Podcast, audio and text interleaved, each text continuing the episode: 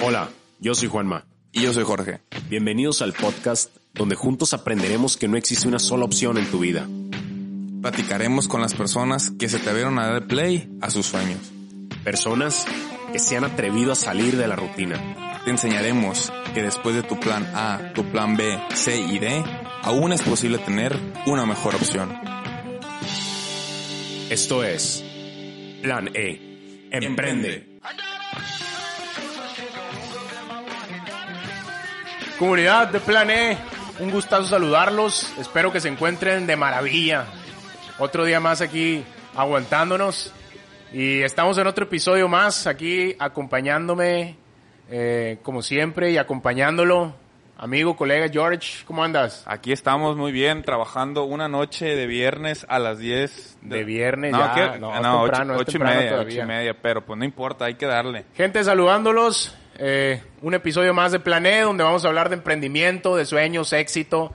Siempre, siempre llevándoles un mensaje a ustedes de que los sueños se pueden cumplir, de que si tienen una idea de emprendimiento la pueden realizar.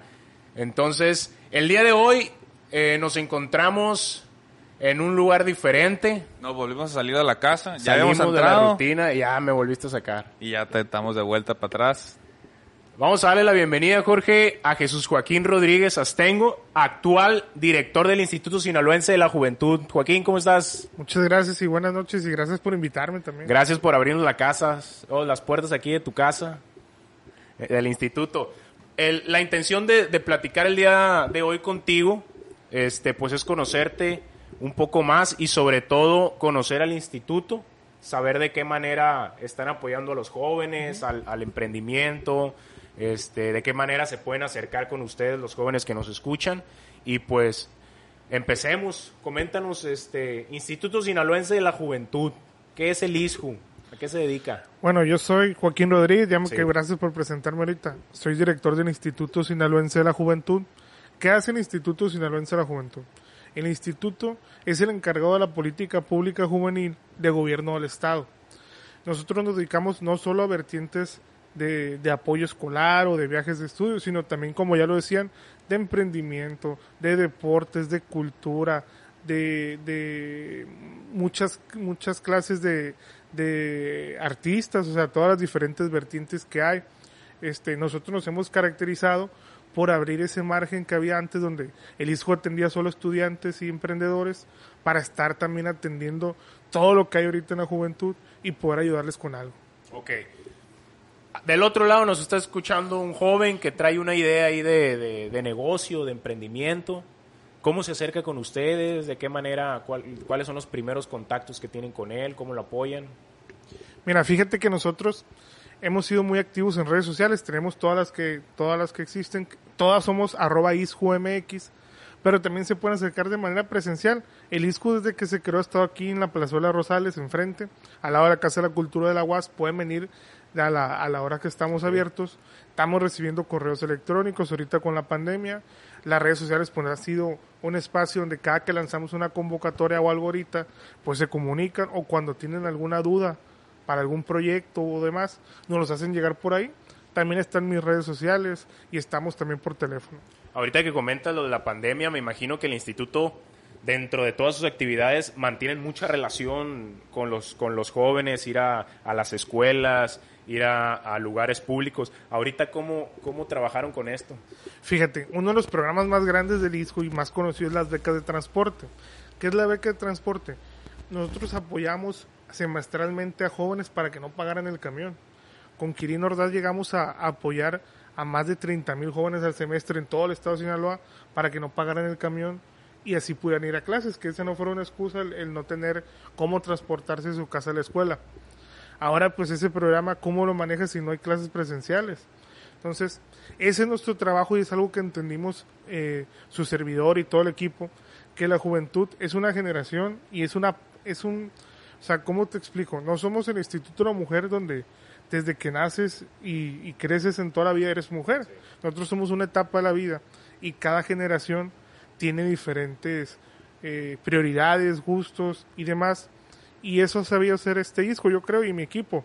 Adaptarnos a las necesidades que están pasando cada año, cada generación, Y sobre todo, por ejemplo, si ya teníamos un plan de trabajo, llega la pandemia, pues cambia todo. Entonces, hemos sabido adaptarnos a lo que viene, hemos sabido cómo apoyar, por ejemplo, de qué transporte, empezamos a apoyar a jóvenes para que paguen la inscripción, porque ahora por la pandemia sus papás no trabajaron, ellos no tuvieron cómo conseguir dinero y ahí estamos, pues. Entonces también al joven que no pudo eh, o tiene mucho tiempo eso en su casa, estamos con proyectos como Huertos en Casa desde Zoom, estamos con clases desde Zoom, estamos haciéndoles ferias del empleo juvenil desde Zoom y así hemos estado viendo cómo los ayudamos a que ese tiempo de ocio pues no lo usen para algo malo. Les pegó fuerte, este, pues tanto a la gente, a los jóvenes, como a ustedes, eh, a, a, los institutos que, que apoyan a estos jóvenes el poder interactuar, ¿no? Que es lo que comentas. Ahora tener que, que utilizar una, una computadora, un, una aplicación para poder con, hablar con ellos, porque pues no pueden venir. Sí, cambia la dinámica, tío, ¿por qué? Porque para empezar, tú, tú como instituto lanzas la convocatoria de becas, es un ejemplo. Y al principio me he dado cuenta que pasaban los días, teníamos un registro, dos registros, tres, y fue cuando decidimos, ¿sabes qué? En lugar de solo lanzar la convocatoria e ir a pegar pósters, hay que ir a estar visitando las escuelas, estar haciendo eh, saloneo, estar con la sociedad de alumnos trabajando. Y eso nos empezó a dar mucho registro. ¿Por qué? Porque naturalmente el joven cuando ve una convocatoria de gobierno, pues no cree o dice, ¿para qué me registro si no voy a quedar? Diferentes cosas. Cuando la gente se empezó a dar cuenta que estábamos ahí, que teníamos enlaces en cada universidad y preparatoria, cuando empezamos a sacar los primeros beneficiados y veían que tu amigo y el de al lado sí salían, eso empezó a dar confianza. Entonces ese trabajo de cada que lanzamos algo, estarlo saloneando, estarlo trabajando con la sociedad de alumnos, estarlo trabajando con, con los que nosotros nombramos jefe de grupo, funcionaba mucho. Ahora es lanzar convocatorias por internet y, y, como ya lo decía, adaptarnos a cómo ahora vamos a hacer que el joven se conecte al Facebook Live, que el joven te aguante más de 10 minutos en el Facebook, porque puedes hacer el Facebook Live de 40 minutos, pero tú sabes que la gente sí. a los 10, 15 minutos ya no le gustó, o está cosa. en su celular y le mandaron WhatsApp, ya se salió. Es muy difícil medir el éxito ahorita con, con el Facebook Live, porque nosotros a lo mejor hasta ustedes entienden cuál es el, eh, al final Facebook pues te arroja tantos conectados y demás. Pero hay mucha gente que se conecta y el momento que se conectó decía 15 conectados y con esa imagen se queda. Entonces es muy difícil la medición también por, por, por Facebook Live y los Zoom pues sobre todo más, más preocupantes.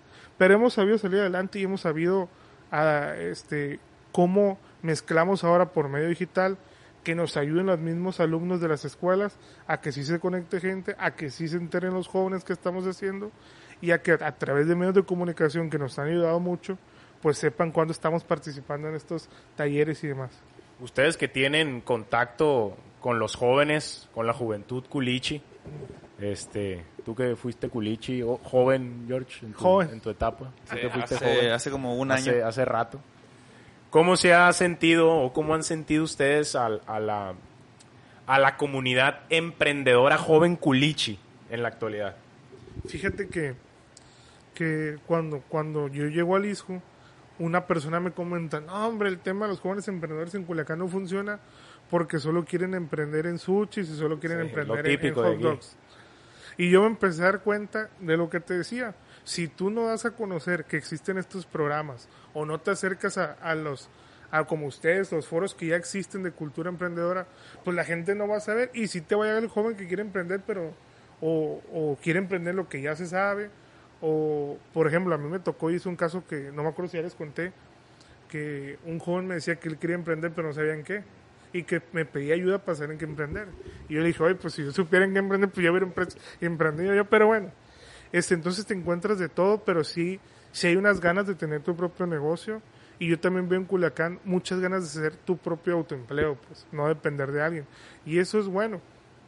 Cuando estaba el INADEM, cuando estaba la Delegación de Economía y demás, pues se trabajó muy bien ese tipo de programas. Este, ahorita hay varios emprendedores que, ahorita, no sé si ubicas las- la clorofila verde bacoa. sí, sí, sí. Ella es una muchacha que al principio se acercaba mucho al ISCU, fue beneficiada de un programa...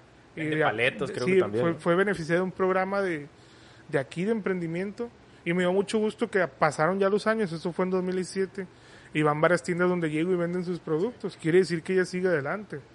Y yo creo que también ahí el gobierno ha fallado mucho cuando daba los apoyos y no daba seguimiento o no conocía que si se estaba si se estaban emprendiendo o si en el dinero que invirtió pues estaba utilizando bien. Y eso también pues hizo mucho que, que jóvenes ya no le entraran o que jóvenes no quedaran. Pero creo que ahí en la cultura emprendedora de Culiacán y más en el joven sí hay muchas ganas de ser tu propio jefe y ser tu propio este autoempleo como lo hemos visto con los invitados que hemos tenido Jorge este pues ideas, ideas buenas todos tenemos. Todos tenemos una idea súper chingona y que esto va a ser, va a solucionar el problema y aunque por más loca que se vea o que se escuche, hay mucha gente que la lleva y, la, y la realiza. De parte de ustedes del instituto, este, ustedes que se, que se llevan con mucha, con mucha juventud, que, que, que se relacionan con ellos, ¿qué será o qué será o cuál será el, el, el tope que se topa, vaya la redundancia, el tope que se encuentra el joven culichi o el adulto con la idea de emprendimiento y que no lo lleva, que no lo lleva a cabo, o que empiece esos caminitos y que, se encontró una, pared gigantesca y, prefiere tirar la toalla. ¿Qué es eso que está deteniendo a la juventud? Fíjate que en, en Sinaloa yo he detectado, y lo platicamos hace mucho el presidente de Coparmex en ese momento, ahorita no traigo nombre, pero era, hay tres, hay tres barreras que pasa un emprendedor. Cuando es la idea y el proyecto, cuando ya vas empezando y cuando ya arrancas el negocio.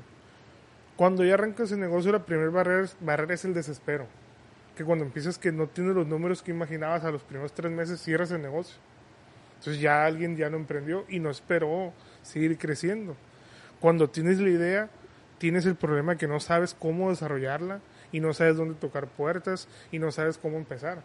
Y cuando ya estás con la idea, todo para arrancar, el primer problema siempre va a ser tu círculo social. Sí, sobre todo. El que te dice que no, que no pegas esas cosas o que le estás copiando fulano o te comparan con grandes que pues en ese momento no debes de ser ni comparado, pues, sino cómo sigues adelante con tu idea. Y bueno, esas son las tres, tres etapas que yo veo. Tú ahorita me preguntas por Culiacán, pero si nos vamos al norte es diferente si nos vamos al sur es, sí, sí, Yo te quiero preguntar, Joaquín, este, pues a, a, tu edad, a nuestra edad de, de, juventud, pues ya eres director, ¿no? Ya, ya estás trabajando como con un grupo de jóvenes, tienes tu equipo, tienes todo eso. Primeramente, ¿qué, qué, qué es ser director? O sea, ¿cuáles son las implicaciones de ser un director así como de, de, de este instituto?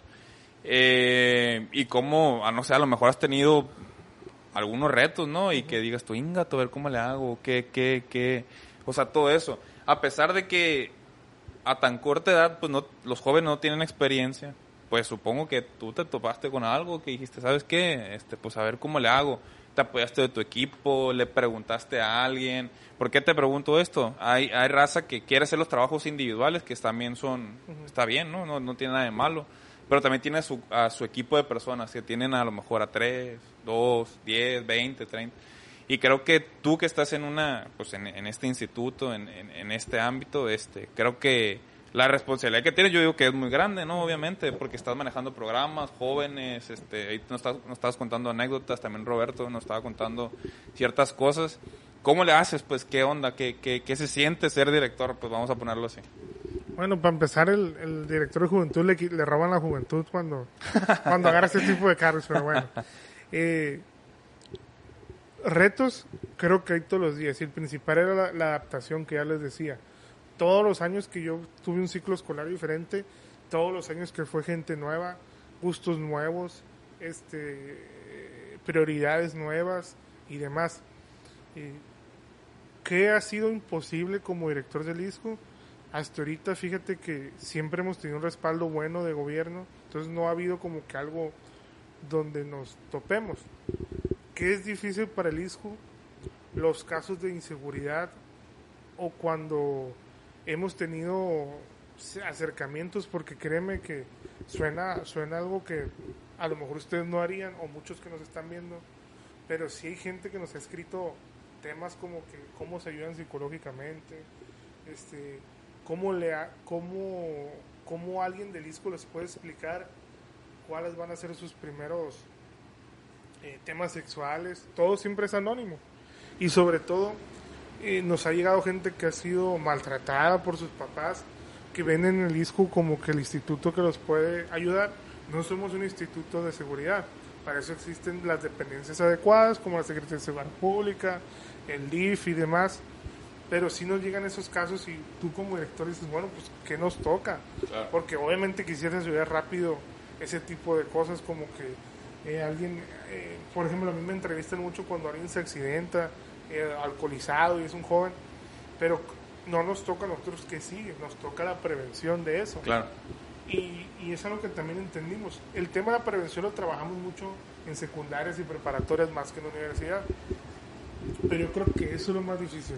Y lo, lo que yo veo siempre como algo duro viene siendo esos temas de seguridad pública, esos temas de violencia, esos temas personales donde uno pues quisiera ayudar, pero pues no, no nos toca porque no es que no sepamos o no conozcamos, sino no somos expertos indicados para poder hablar con alguien de psicología o con alguien de lo que está pasando en su casa.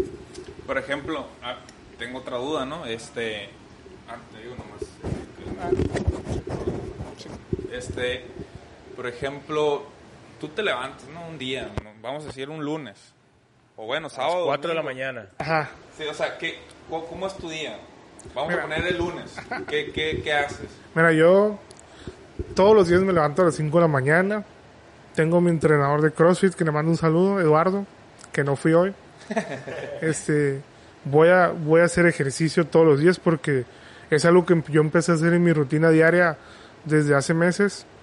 Este, después que sigue, a las 7 yo tengo que estar ya listo con noticias que salieron hoy, con información que nos están pasando, o de mismo gobierno que nos mandan de que, ah, este tema, o de México, porque hay, hay un Instituto Nacional de la Juventud que nos manda a veces líneas de acción o temas relevantes, para yo a las ocho y media poder estar aquí en cuanto abren y empezar a trabajar. Y en base a eso, pues ya esa agenda que hay de que, en su caso, cuando no había pandemia, visitar escuelas, visitar parques, estar con, en reuniones intercamarales de la juventud o cámaras de empresarios jóvenes, todo ese tema, pues irlo viendo. Asociaciones de medio ambiente que cada rato hacen eh, plantación, eh, reforestaciones o limpiezas de playas, todo eso se va agendando y se va haciendo porque son las causas que ahorita la juventud busca. Ahorita comentas eh, en la etapa que ustedes están pues viviendo dentro del instituto, ¿qué plus o, o- o qué diferencia hay a las a- al director que estuvo antes o al equipo que estuvo antes? ¿Tú qué crees que traen como, como bandera de nosotros traemos esta eh, esta estrella o traemos esta motivación para apoyar a la juventud, para apoyar a, a Culiacán? ¿Qué es lo que los diferencia a las, a las otras administraciones? Bueno, yo veo que cada director ha aportado algo al ISCO, ¿no? Antes, fíjate, era, era un instituto que manejaba un millón de pesos al año, fue creciendo. Ahorita con Quirino hemos llegado a manejar hasta 50 millones de pesos. Pero yo siempre he dicho que, el- que cada director tiene su estrella, su, su aportación, que hemos hecho nosotros. Hemos, para empezar, respetado porque pasaba mucho que llegaba otro director y desaparecía todo lo que existía de programas y demás y no respetaba lo que era bueno. Algo que yo hice al llegar fue conocer qué era bueno de los pasados directores, continuarlo, en su caso eh, renovarlo y hacerlo grande. Siempre hemos hecho el trabajo del ISCU salga a la calle. Eh, cuando llegamos yo me daba cuenta que mucha gente no sabía que existía, no sabía qué era. Entonces nuestro trabajo siempre fue, primero que nada, darlo a conocer, qué estamos haciendo, para qué sirve, qué pueden hacer aquí, cuáles son las expresiones y sobre eso que estamos dejando nosotros un instituto que está ya fuerte, que está ya grande y que está dando este todos estos programas que ya existen para mucha juventud, no solo para una cuanta. Y yo creo que algo que me llevo yo es que pudimos expandir que se atiende en el ISCO, sino ya no solo encerrarnos a dos temas. Estaba, esta semana dije, ah, vamos a ir a, a- a tener una sesión con, con el director del disco. Ajá. Y hubo varias personas que me, decían- me decían, ah, el INJU, ISJU. Güey". Y yo, no, el del ISJU. o, sea, había- o sea, hay personas, ¿no? Y, y también me, me incluyo en su momento que no entendía qué es el INPU y qué es el ISPU, ¿no? O sea, por las siglas se entiende, ¿no? Municipal y este, el sinaloense, ¿no? Entonces, eh, pero ¿cuál es la diferencia, no? Entre uno y otro, o sea, ¿qué, qué, qué hace una persona? ¿Qué hace otra persona? ¿Trabaja en equipo? ¿Trabajan independientes? Eh, de manera, de manera interna somos independientes los institutos municipales de la juventud y el estatal. Claro. Yo he trabajado mucho el tema de hacer equipo, y al igual que siempre se ha trabajado. Ahorita, ¿qué hacemos nosotros? No hay dinero que alcance para atender todo lo que quisiéramos atender. Claro. Entonces, nos coordinamos mucho con los municipales para que ciertos temas ya más de, más de base, más de estar en lo local o atender los temas regionales, los saquen ellos este, sus programas. Ellos tienen sus programas, tienen su apoyo y nosotros como ISCO nos toca ya sea patrocinarle varias cosas, estar pendiente con programas de coinversión porque se da mucho. Si yo saco una convocatoria y al fuerte le interesa mucho, ellos me dan la mitad de la inversión para que haya más beneficiados allá y ellos no tengan tanto gasto. Y en esa coordinación política y gubernamental pues hemos trabajado. Somos amigos to- todas y todos los directores municipales y su servidor y siempre hemos trabajado bien. Entonces creo que el trabajo del IMJU, que es el municipal, lo están haciendo bien los directores y lo que me toca a mí que, que es andar en cada municipio, estar visitando, pero no puedo todos los días. Eh, ellos sí me ayudan mucho en eso. Joaquín, ahorita que comentas lo de los, lo de los jóvenes y comentaste algo así al principio, y tú me, tú me dirás si me equivoco. Creo que, que uno de los topes, tanto el instituto como a lo mejor asociaciones privadas también se llegan a topar con los jóvenes es, el, y será verdad, y ay, no te van a apoyar, aunque vayas a pedir ayuda, no te van a ayudar, le van a ayudar a fulanito porque viene recomendado de, de alguien. ¿Cómo manejan eso? ¿Cómo, ¿Cómo le damos esa confianza a los jóvenes de que eh, el instituto lo- está para apoyarlos, independientemente, independientemente de dónde vengas, cuál sea tu idea, está para apoyarlos y los va a apoyar? Mira, principalmente, y es lo que les decía, la gente no cree, este, por ejemplo, en el tema emprendedor a mí me pasaba mucho, que gente me decía, oye, es que yo sí quiero sacar el, el- proyecto, pero me encontró un fulano que me dijo que si le daba la mitad, él se encarga de que salga. Sí me pasó mucho. Y obviamente en su momento se habló con, con las personas correspondientes, de que, oye, fíjate que están ofreciendo estos apoyos a cambio de dinero y bla, bla, bla. Y luego me di cuenta que no era gente ni de gobierno, sino empresas que se dedicaban a, a, a decirte que ellos te aseguraban el apoyo a cambio de tanta parte. Entonces dije, venga, o sea, ya esta cosa está muy, ya, bueno, eso ya se vio después. ¿Qué pasa eso? Sí lastima a la gente que quiere emprender y que le decían que le iban a quitar la mitad, pues, pues a veces te encierras en que a lo mejor solo así lo ibas a poder sacar y caían y eso no alcanzaba, pues. ¿Qué hicimos? Que la gente se diera cuenta y lo volví a repetir. Si tú ayudas en verdad a que salga gente que en verdad lo merece, su amigo, su primo y demás se van a enterar, se van a enterar y van a empezar a confiar.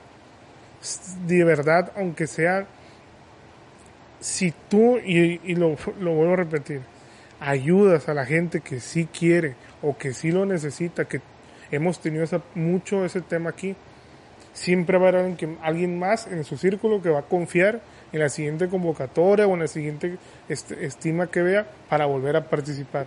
Y esa publicidad de boca en boca de que Inga, sí me lo dieron, no ocupé eh, recomendación, no ocupé dar ningún moche ni nada, pues siempre va a ser muy positiva La mejor para que confíen. De boca en boca.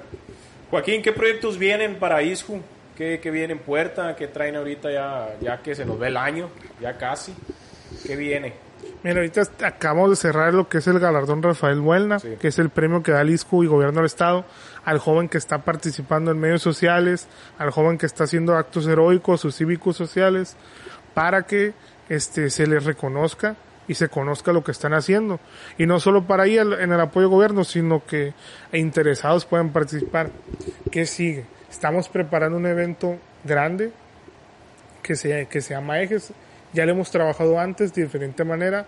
Este año va a cambiar el formato, a donde vamos a poder conocer proyectos, no nomás de emprendedores, sino sociales, proyectos de innovación, proyectos de urbanismo y medio ambiente, junto con un panel de expertos de la academia, del, de los sindicatos, de la, del lado empresarial, del lado de asociaciones civiles y demás, van a ser un jurado grande y diverso, donde jóvenes que tengan estos cuatro tipos de proyecto van a poder participar por dinero en efectivo o dinero en especie y puedan lograr esos proyectos.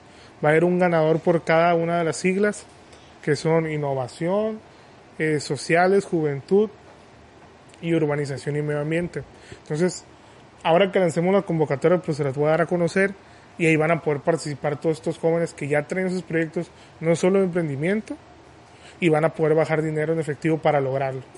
Fíjate que lo interesante de eso, no solamente que, que es muy bueno, ¿no? El premio en efectivo, pero el poder relacionarte, el poder convivir con emprendedores que traen una visión muy parecida a la tuya o hasta parecida a la tuya, qué fregón. Pues, para No, ellos. y exacto, o sea, va a ser un trabajo previo entre los que quieren participar por cada una de las siglas y luego vas a poder hablar con estas personas que son líderes de opinión, que ya tuvieron ese camino, que ya son empresarios o que están en la academia en diferentes universidades y funcionarios de gobierno, donde van a- vas a poder o mejorar tu proyecto, saber que estás mal o pues ya salir beneficiado si tu proyecto ya está caminando muy bien. ¿Se quedan ellos como en una base de datos o hay, crean una comunidad? Sí, nosotros siempre hemos trabajado con una base de datos para poder dar, dar seguimiento, porque hay gente que si pierdes el proyecto, o voy a poner un ejemplo, llega alguien y te pide un proyecto emprendedor de fulana cosa, tú no lo puedes ayudar, por ejemplo con las aplicaciones, al principio pasaba mucho que no podías, em- no te, no te, gobierno no te, no te reconoció una aplicación como emprendimiento. Entonces yo me quedé Y ahora supieran los millones de dólares que valen. por, por suerte, esa vez en 2017 yo me quedé con varios de esos proyectos guardados porque dije, ah, luego saco una convocatoria para apps. Y resulta que a los meses sale una convocatoria para aplicaciones del INADEM y la, la- eran 10 personas, les hablamos, participaron las 10 y ganaron 5. Entonces, desde ahí yo aprendí, sabes que este tipo de proyectos hay que quedarse porque no sabes cuándo va a salir algo y ellos tienen que conocerlo. Y ahora lo que se vino, ¿no? De, de todo por aplicaciones, todo Sí, por sí. internet, todo por, por la computadora. Pues Jorge, súper interesante conocer eh, esta parte, eh, estos institutos que apoyan a los jóvenes, porque creo, y como lo comentaste muy bien ahorita, Joaquín, creo que uno de los de las limitantes de los jóvenes es con quién me apoyo, a quién me acerco, quién me ayuda, quién me escucha, quién me puede guiar, quién me puede recomendar. Entonces, qué fregón que existan esos institutos este, eh, para apoyar a los jóvenes que traigan esa motivación, que traigan ese espíritu, que traigan esos sueños y, y que vean que como ustedes, pues hay mucha gente apoyando a los jóvenes, que hay mucha gente apoyando a, a las a las mentes culichis que queremos que se queden aquí, que no se anden yendo para otros lados y que los anden se van a Guadalajara, México, que se van a otras partes de- Tijuana, de, los- México, del Se país van y no vuelven, eh. y ya no vuelven y, y fuga de cerebros que se van. Entonces, pues ya saben a todos los que nos escuchan, George, este, que aquí está el instituto para apoyarlos. Recuérdanos nada más dirección, redes sociales. Bueno, el ISCO está ahorita en, la, en frente de la Plazuela Rosales, aquí en la avenida Teófilo Noris, al lado de Casa de Cultura. Bajando el puente de Era Forum. Bajando el puente de Forum, exactamente el primer edificio. Y también en redes sociales, todas son arroba ISJUMX, Ok. Facebook también lo encuentras así, o Instituto Sinaloense de la Juventud. Y nuestras redes sociales que son Joaquín RMX, también todas. Ahí compartimos pues, lo que se está haciendo desde el ISJU y lo que pueden encontrar o contactarnos a nosotros. Súper bien, pues Joaquín, muchísimas gracias por habernos, abier- este, habernos abierto las puertas aquí del instituto. George. Nada, muchas gracias. Este, muy interesante la, la plática. Tenía otras preguntillas, pero te las hago detrás de cámara, ¿no? Ah. Entonces, Ya, pues, un cafecito y ahí, Sí, no, hombre. platican. Gente, pues muchísimas gracias por habernos escuchado, por habernos, por haberle dado play al, al episodio del día de hoy. Ya saben, aquí está el instituto para apoyarlos. Eh, si traen una idea, si traen un sueño, si traen ahí un, equipo de trabajo y necesitan apoyo, aquí está el instituto con mucho gusto, con las puertas abiertas para ellos. La verdad, muchas gracias por esta también invitación de ustedes y que conozcan lo que se está haciendo para que ustedes salgan beneficiados como juventud y puedan estarse aquí acercando. Claro que sí, muchísimas gracias. Pues nos vamos, gente. Yo soy Juanma. y yo soy Jorge. Y esto fue Plan, Plan E. E. Ahí nos vemos. Esto es Plan E. Emprende.